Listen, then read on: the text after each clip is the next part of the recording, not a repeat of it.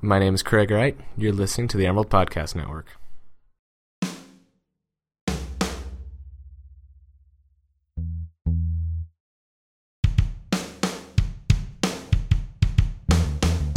Hello and welcome to the Emerald Podcast Network. I'm Sean Meadow, I'm Jack Butler.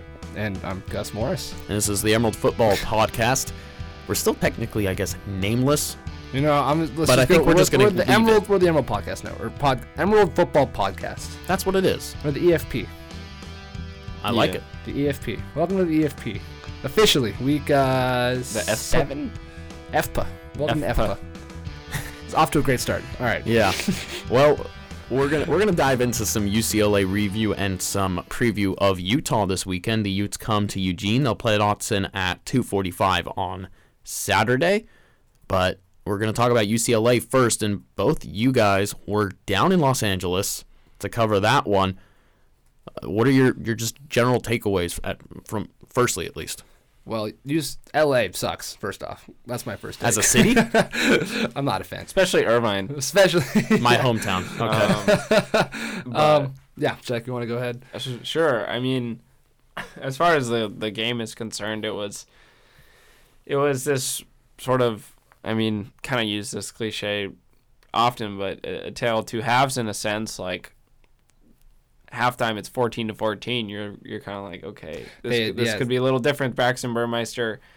And the offense, and specifically in the second quarter, was able to get things going. They ran the ball. He completed on third downs, which they were awful at. Oregon had the, the- ball a lot too in the second Yeah, quarter, which really kind of limited what UCLA's effectiveness on offense. And it, too. yeah, so they were they were getting long drives, so the defense was rested and they could stop UCLA's offense. And then like Burmeister just looked significantly more confident. And Yeah. then the second half rolls around and it's the same old problems that we've seen yeah. from three weeks. And at the end of the day, you know they were held scoreless three Yeah. out of four quarters. And this is what the third or fourth game that Oregon hasn't scored in the second half or something like that. It's, I mean, whatever whatever adjustments they're trying to make at halftime, the other team is making better adjustments and and really kind of like uh, I mean Oregon has been the, the this crazy pass or rush heavy offense and, and you know teams have been game planning that from the start. And you know Oregon finds a couple gaps here or there in the first half and then teams are just like all right we need to buckle down. And Oregon kind of has been predictable with their play calling just in terms of Yeah. rushing and they don't pass the ball as much. And I feel like in the second quarter a lot of second half a lot of teams just make those adjustments that And and Jim kind of counters Mora against Oregon. Jim Mora post game said that Oregon the amount of times Oregon rushed it was out of this world. yeah I mean, it was that's a pretty accurate assumption like accurate Yeah, it was.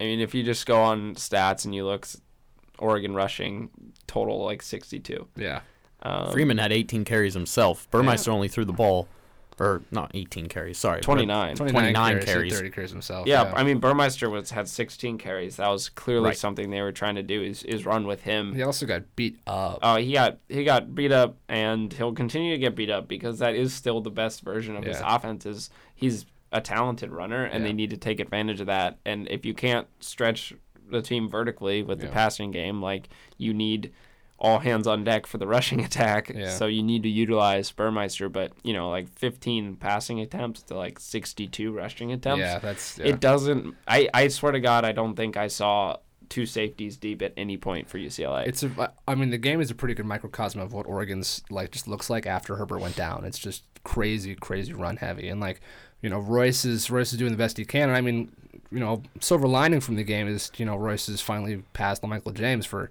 first all time for Oregon career rushing yards. So that's something. It's just hard to celebrate something like that, and a loss, especially with the season, you know, where Oregon started out so promising, and now they're on a three game losing streak too. Yeah, it was again. You know, we you just got to halftime. You were like, okay, hey, this is Yeah, this they're looking good. And and it what he it was improved. The Yeah. offense was improved, Burmeister looked more comfortable, like you said. He was actually attempting some downfield passes, but but it wasn't. You know, it also wasn't that good of a UCLA defense. no, Um, Burmeister only 74 yards. Yeah. So is, is, right. is there there's a little improvement you say, but Well, I mean, again, like after a game like Stanford, where you where you throw for twenty some yards and get picked off twice, like Yeah. that's But like, and eh, there's nowhere to go and it- but up from there. and it go yeah. There's nowhere to go from up from where he's been against Stanford and where Taylor Alie was against Stanford Yeah. and where just this offense was against Stanford.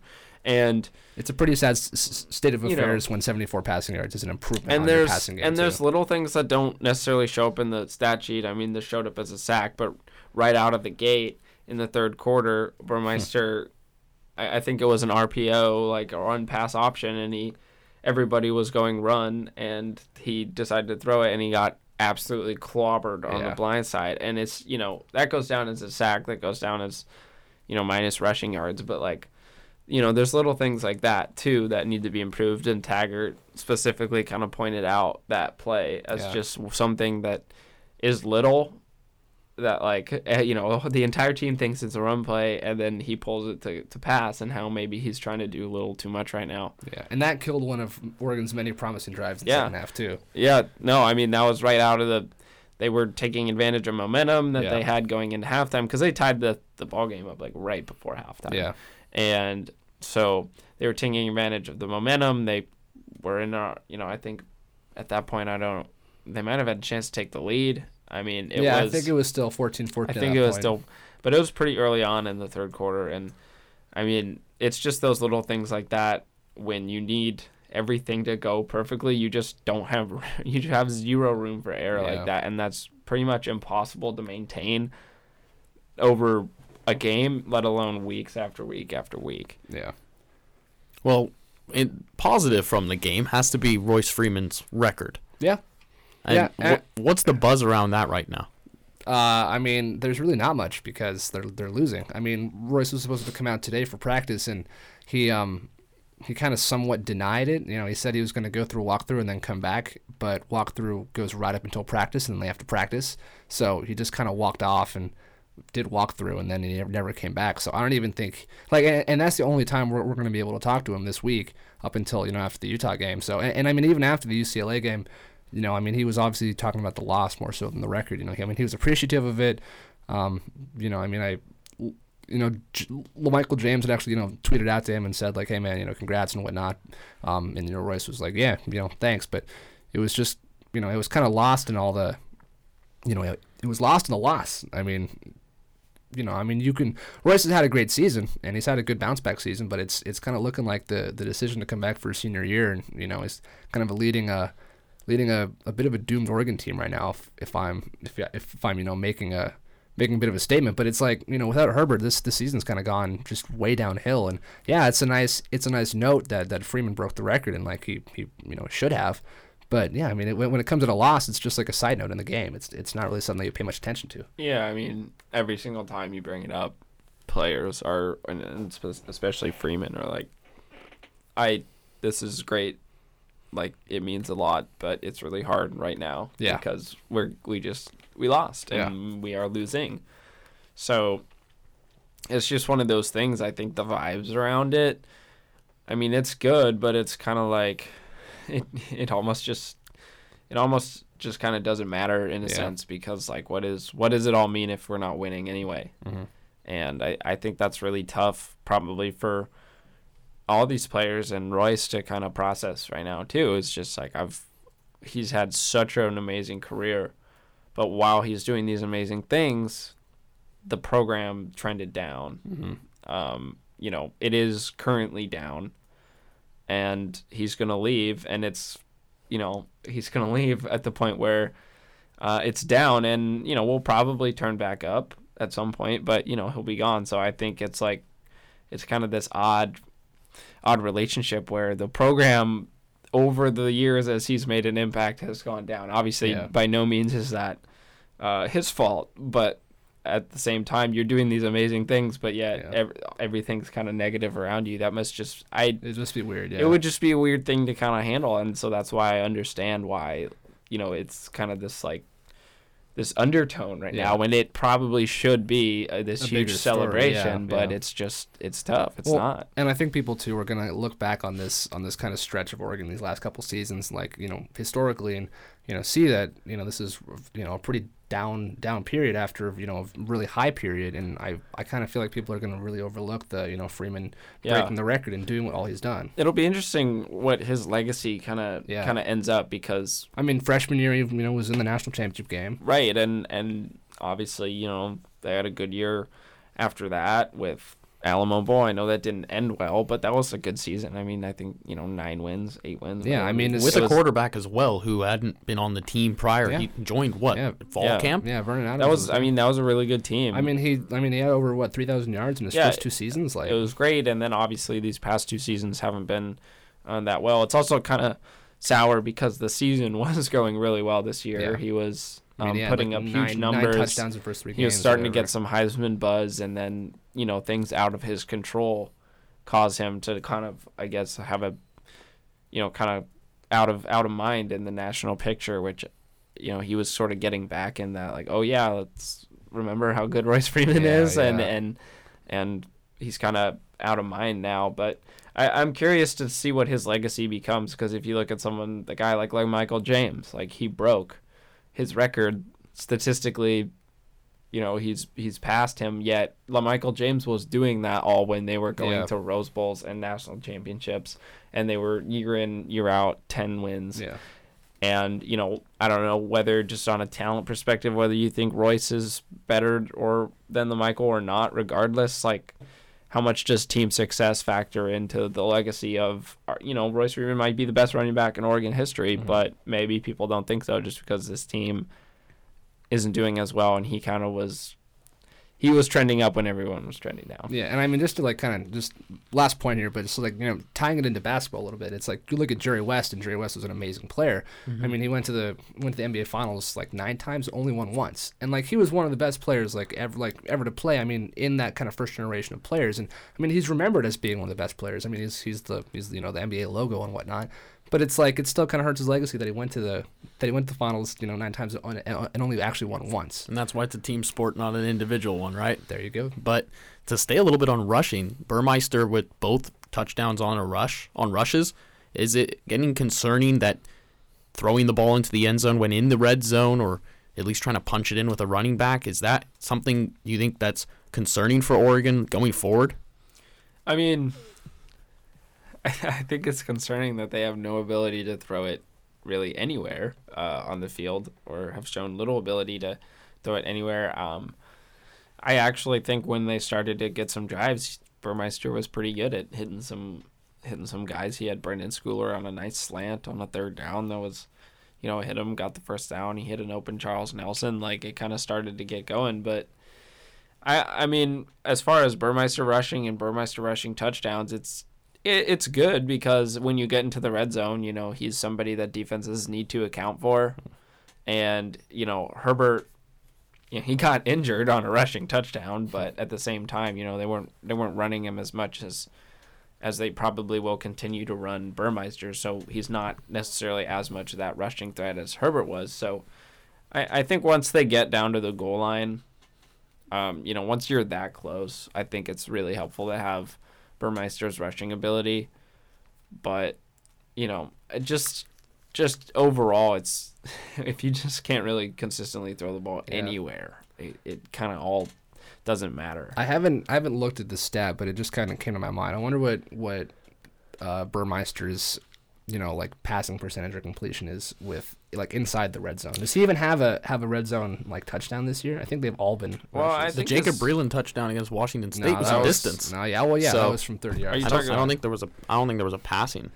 Well, Yeah, I- I, well, I think the rushing, the rushing were red zone, but Well, yeah, no, but that's But what I'm saying. Like, like- like, that also makes it a little more easy for teams to game plan because Burmeister doesn't really have that accuracy yet. You know, it's just like, hey, he doesn't. You know, like there's not Mm-hmm. really a passing threat in the red zone. So I think teams are kind of gonna are kind of starting to figure that out a little bit. I mean, obviously, UT, yeah, UCLA, you know, Burmeister took advantage of the opportunities there, but um, with a team like Utah, who we're about to start talking about soon, um, they have a much better they, they have a much better run defense than UCLA does, and just a much better defense overall. So I mean, it, I, I think it'll be interesting just to see you know where Burmeister kind of you know goes from here, and if there actually even is a passing threat inside the red zone because we haven't seen one yet at all. So yeah, I mean maybe that's something that they Oregon counter game plans for. Like, hey, they're gonna sell out to uh, stop the run, just hit them over the top. yeah, we'll But- see. you know, we we haven't we haven't yeah, I, I think I would be curious to look at his red zone passing stats. Yeah, And that's something that you know, after this I'll probably look into, but it would be it would be interesting to see if they do anything in terms of passing. And once they kind of get to the red zone, Yeah. maybe catch a defense off guard because he has had success running in the red zone. I mean, he's got I think three or four rushing touchdowns this season, and most of them are are when they're close. So we'll see. Yeah. Well, it's a good transition, I think, into Utah, who the Ducks play this weekend. They're four and three, one and three in Pac-12, fifth in the conference right now. The Utes, and I mean, eh, we expect Burmeister to be the starter. Herbert has been practicing though today. He had pads on, so that's a good sign for Oregon. At least they'd have that coming back, but. The Utes are looking pretty good on the defensive side, so that that might be a little bit of the roadblock for Braxton Burmeister. So that brings me to the question: uh, the Utes this year they look pretty good. They're a weird team. They're uh, like just like going through stats, going through, uh, you know, going through just you know their overall record, kind of their their, their season so far. Uh, it's it's definitely kind of been really similar to Oregon, where you know Tyler uh, was it Tyler Huntley? Yeah, Tyler Huntley, their starting quarterback, had a really great start to the year. Got him out to a 4-0, 4-0 start. Got hurt, uh, I believe in their know, first half of their sec of their fourth game. Uh, missed a couple games, and Tyler Williams uh, came in, and um, they they then lost their next two games, and their offense really struggled. And then Huntley came back last week for his first game and threw four interceptions against ASU. Uh, so they're on they're currently on a four game losing streak or three game losing streak right now. They're four and three, uh, one and three in the uh, in the Pac-12 South, uh, fifth place right now. So yeah, I mean offensively they're they're a pretty mediocre team. Uh, the, the only weapon they have is is you know our our boy Darren Carrington, our guy. Um, I'm not that faded, Darren Carrington. Uh, and Does he catch It's a good nickname. Does Yeah, he, yeah, he is. Does he catch fades? That's all he catches. Oh my That's all he goodness. Does he run good fade routes? fades. Uh, but yeah, I mean, offensively they're they're just kind of mediocre, but defensively they're one of the better teams in the Yeah. in the in, in the, in the and that's and that's what um you know that that's what's concerning is they've faced good rushing offenses and good the- the- and good passing offense. the two best rushing offenses in the Pac-12 and Arizona and Stanford they've already played and yet they're still ranked fourth Yeah. overall in Pac-12 in Pac-12 rushing defense and as we've said all week and as you can just watch it's going to be Oregon running the ball Mm. you know a ton and they've been they've been good at holding opposing teams uh, rushing attacks I mean they've already faced like I said Arizona you know Bryce Love he broke off a couple big runs against them but that's Bryce Love and Yeah. they've even placed USC who Ronald Jones is great I mean and but kind of ironically the twist last week they got you know they got kind of blown out by Arizona State 30 to 10 Yeah, and Arizona State was able to have some success rushing the football, significantly more than Arizona State has had this season. yeah. Um, I mean, I think a big part of that is just, is just the four interceptions that that Huntley threw. I'd, but ima- it's I'd still, imagine it but is. it's still like I mean, well, they have over 200 yards on the ground, which is a lot for Arizona State, and also especially a lot against a, a what's supposedly a good you know rushing defense that Utah has. Yeah, so I mean, you know, if you just think about Utah throughout the years under Kyle Whittingham, they've been big. They've Physical, been huge. yeah. They're physical. You know, they don't necessarily do a lot of really fancy things like Washington State kind of did. You know, Washington State had a ton of movement up front, and they re- they shift last minute. I mean, Utah is just going to physically try and attack you. Um, but kind of a, a similar situation as the Stanford game is two of Utah's better defenders are out in the first half because they had targeting penalties uh, in the second half against Arizona State. So you know against Stanford it was Harrison Phillips, Peter Kalambayi, two front seven guys, and we said if the Oregon offense isn't able to move, then then they're not going to be able to move when those guys get back. They weren't able to move in the first half, and they certainly didn't move uh, when they when they got in the second half. So the you know this time it's linebacker Donovan Thompson and safety Corrion Ballard for the Utes that are out, and and those guys are, um, you know, they were ejected in the second half, and so. You know, it'll be it'll be kind of concerning again if they really cannot Oregon if they really cannot move the ball uh-huh. because at least on paper the the Utah defense is going to get better in the second half because they have two of their starters coming back. Yeah. So it, it's a similar issue, and the Ducks were not able to overcome that against Stanford, or I guess take advantage against Stanford. Yeah. So we'll see if they can do it this week in in Autzen. Well, it's it's. I mean, just just like you know how Utah's defense is made up. It's it's just like a kind of interesting team. You know, no one really stands out. You know, no one really gets a lot of sacks or a lot of interceptions, but they're just like overall a very solid unit. They only allow about 132 rushing yards a game, which is fourth best in the Pac-12. They uh, give up about um, was it 220 passing yards per game, which is also fourth in the Pac-12. But they're the second worst sacking. You know, they, they have the second fewest sacks in the in the in, in the Pac-12 as well. Which I mean, I guess kind of indicates that you know they have you know they, they, they, they do get decent pressure on the ball. You know, like um, you know just like looking at some of the stats, but. I mean, they don't actually make a lot of you know contact with quarterbacks, which which you know may I guess in some way play into Burmeister's hands. You know, he won't be getting, you know, probably won't be getting as beat up as he as he did against UCLA. But it's like again, if he takes off and runs the ball, they're still big, they're still physical, and that could be something to watch out for as well. And to bring up something about the physicality and taking hits, uh, Coach Arroyo, the quarterbacks and offensive uh, co-offensive coordinator for the Ducks, today was asked about taking hits, and he said, "We've talked about it. It goes back to fall camp when we had the slip and slide out there. You got to take as many hits off yourself as you can. It's already physical enough of a game. We do see hits as a course of maturing, though." I think you look back, Justin's gotten a lot better at it this year than last year. And I know there's times when I watched film and I came and said, hold on, you can't take hits like this.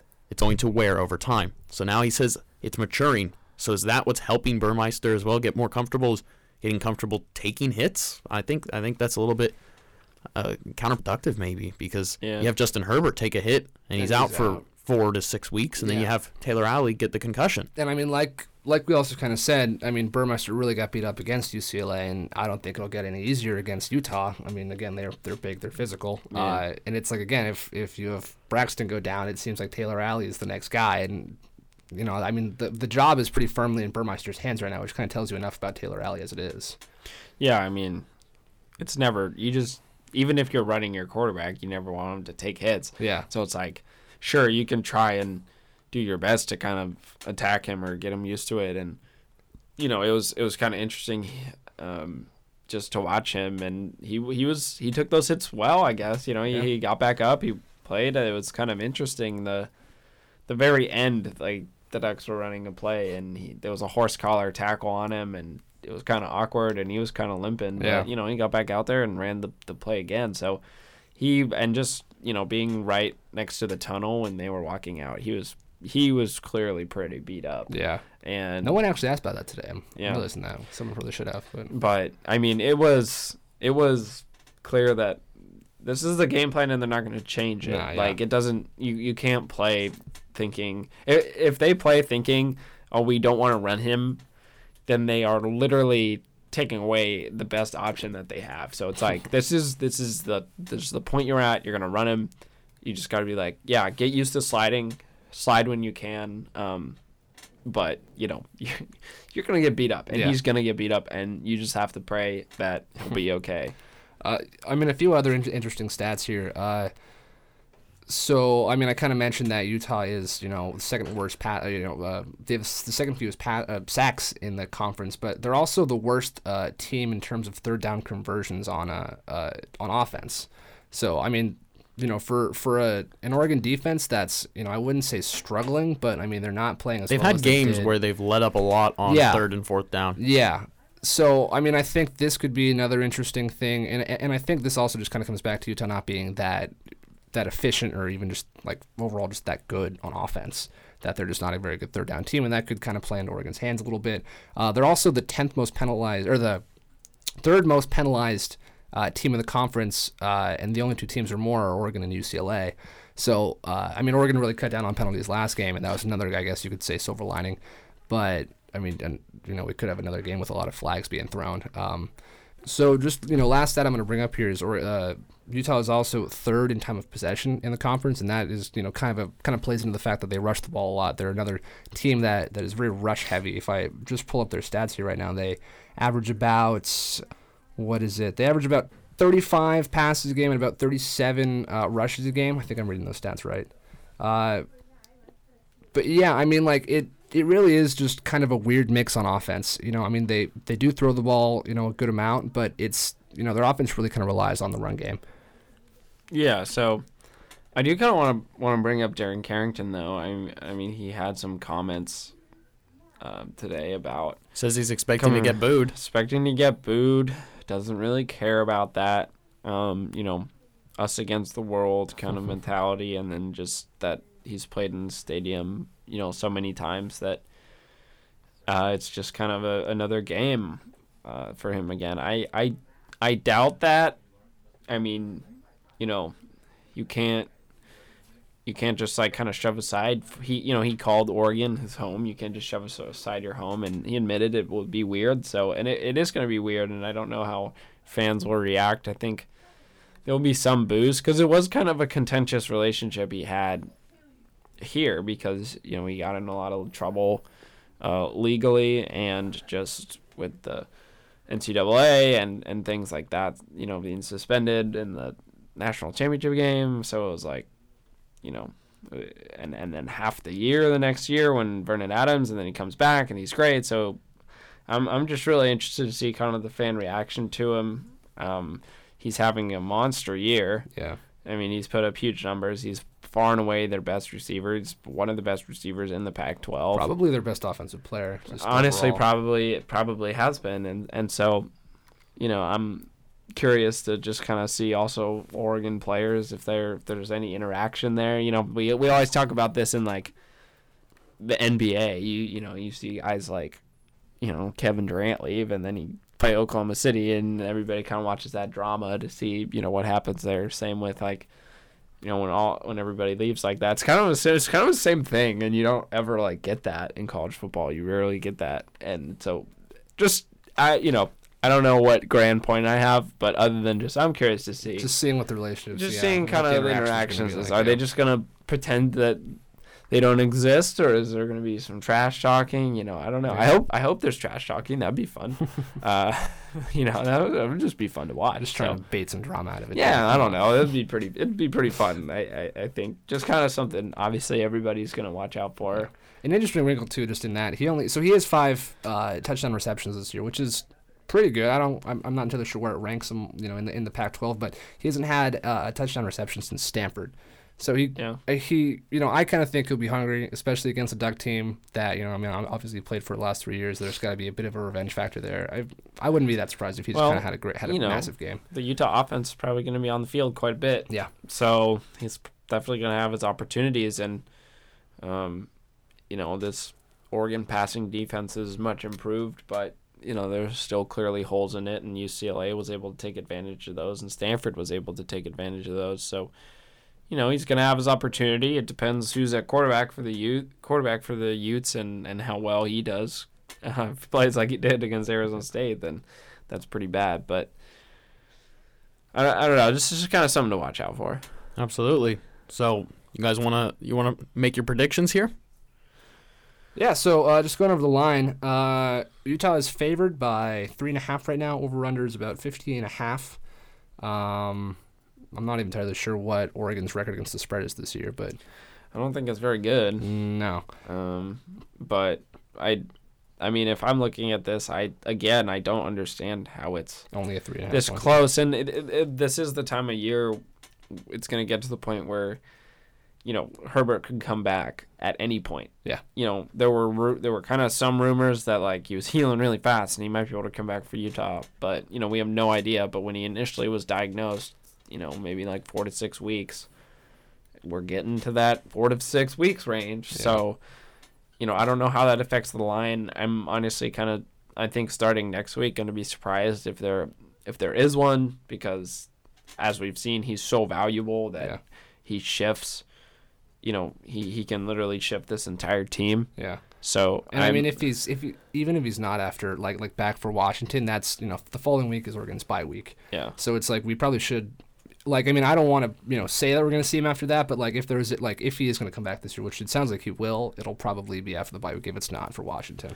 yeah. So uh, again, you know, just assuming Burmeister's at quarterback, this three and a half seems way too close for me. I mean, I I do think it's not going to be as bad as Stanford or second half UCLA, just because they're at home.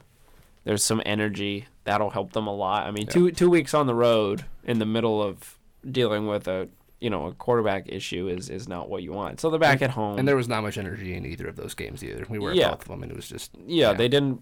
You know, they were. You kind of got to spark yourself. Yeah. In a sense, and and so you, at home, you'd think the home crowd just being able to, um, be comfortable will be able to spark this team. So, I'm you know I I'm taking Utah, obviously straight up, and I'm taking them against those.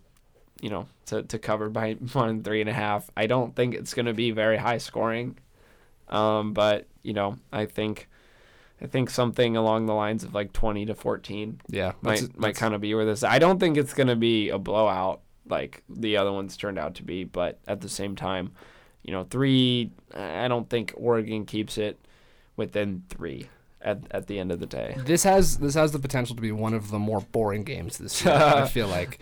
Um, I I have I, I I also have Utah. Um, I also have them covering the spread, but I have them way under. The under is 15 and a half right now. Um, I think it's 24-13 Utah. I just think it's just going to be just a grind it out game, a lot of running. There's probably not that many big plays, and uh, I If you're if- a big offensive and defensive line This is- guy, this yeah. is this is this is a game for you. I mean, this is to be if you like low scoring grinded out game, this is probably going to be like a big, this, this is going to be like a Big Ten game. If you're- yeah, I just mean, broadcast this in the Big Ten. if you're an SEC fan and fan of you know offensive ineptness, uh, you know this is a game for you. So uh, 245, baby. yeah, Let's two, turn, turn in Saturday. 245. Um, what Fox? Fox, yeah, 245 on Fox. This Or is it Pac-12? I think it's Pac-12. I don't know. We should probably know that. It's at 245. Just sometime. It's on Yeah. Saturday. It's one of the many games going on Saturday. Yeah. Just remember. There's that. probably a better game to watch. just looking at just looking at the details though, it, according to the line, they do they are assuming that Justin Herbert is out. So you know, I think that's safe to assume at this point. yeah, I would. yeah, right. And and you know, I'll be curious to see if they even have a line or for some of these games going forward, just because you know if if Herbert's status is up in the air, which I think is something that you know we might see the Oregon coaches use if Herbert they know Herbert can play, they might all week go, oh we don't know, we don't know, because that's pro- that's actually probably an advantage for them because if it gets out that you know if they come out early in the week and say Herbert's ready to go, and you're Washington, you're like, all right, let's go look at that Herbert tape, Yeah. and you know you, you the offense has been different, so you know they could kind of play, they could kind of play it uh, close to the vest um, for a while until Herbert, you know, obviously then once Herbert's out there, you know, but it'll be interesting to see, kind of just based off looking at lines for some of these games, but also just like the status of Herbert and how much that'll change things. Yeah. So We'll have to see. I- I'm going with uh, Utah 17 to seven. Ooh, even more. Low, Solid. even more low, sc- low scoring than Yeah. that. dang. I, I don't expect so much. the yeah, it's because like the over under is fifty. So, I mean, I'm a big under fan. I don't, I don't. same. I'm, I'm an under. I think we're mathematically just doing math. We're all unders, but um, uh, yeah, It'll be a good one we'll see. for those who like the offensive and defensive lines, like Jack says. But yeah, I think I think that'll do it for this week's edition of the Emerald Football Podcast. So I think so. EFP the EFP, as FPA. Gus Morris says, and the FPA, as trademark. Jack Butler says. I'm Sean Meadow. Both so copyrighted. Trademark.